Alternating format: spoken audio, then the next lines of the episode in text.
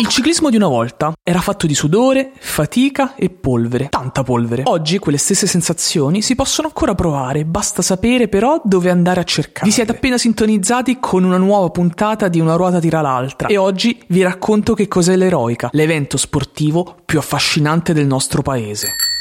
Una ruota tira l'altra, Spiegami un po'. una ruota tira l'altra, Forte.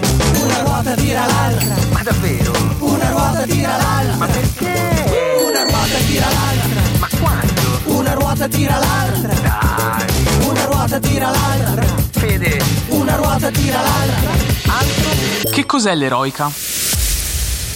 Si chiama Eroica ed è una manifestazione cicloturistica che si tiene ogni anno dalla fine degli anni 90 nella provincia di Siena, prevalentemente su strade bianche. Perché è così famosa? Spiegami un po'. Perché rievoca nell'abbigliamento e nei mezzi utilizzati per correre il ciclismo di una volta, il ciclismo d'altri tempi, il ciclismo di un'epoca che non c'è più. Eroica per l'appunto. Le bici che devono prendere parte a una eroica devono rispettare determinate caratteristiche. Il telaio, ad esempio, deve essere in acciaio. Niente leggerezza al sapore di carbonio, quindi. Le leve del cambio devono essere posizionate sul telaio. I fili del freno devono passare esternamente e i pedali devono avere la cosiddetta gabbietta per fissare il piede. Eh? Sembra faticoso anche a leggerlo, ma volete mettere poi la soddisfazione di concludere un percorso sporchi, sudati, affamati e lasciarvi andare a una serata di bagordi con i prodotti tipici toscani? Dai. Un finale di giornata degno di un manipolo di... sì, di un manipolo di eroi, non è vero? Appuntamento alla prossima puntata di Una ruota tira l'altra.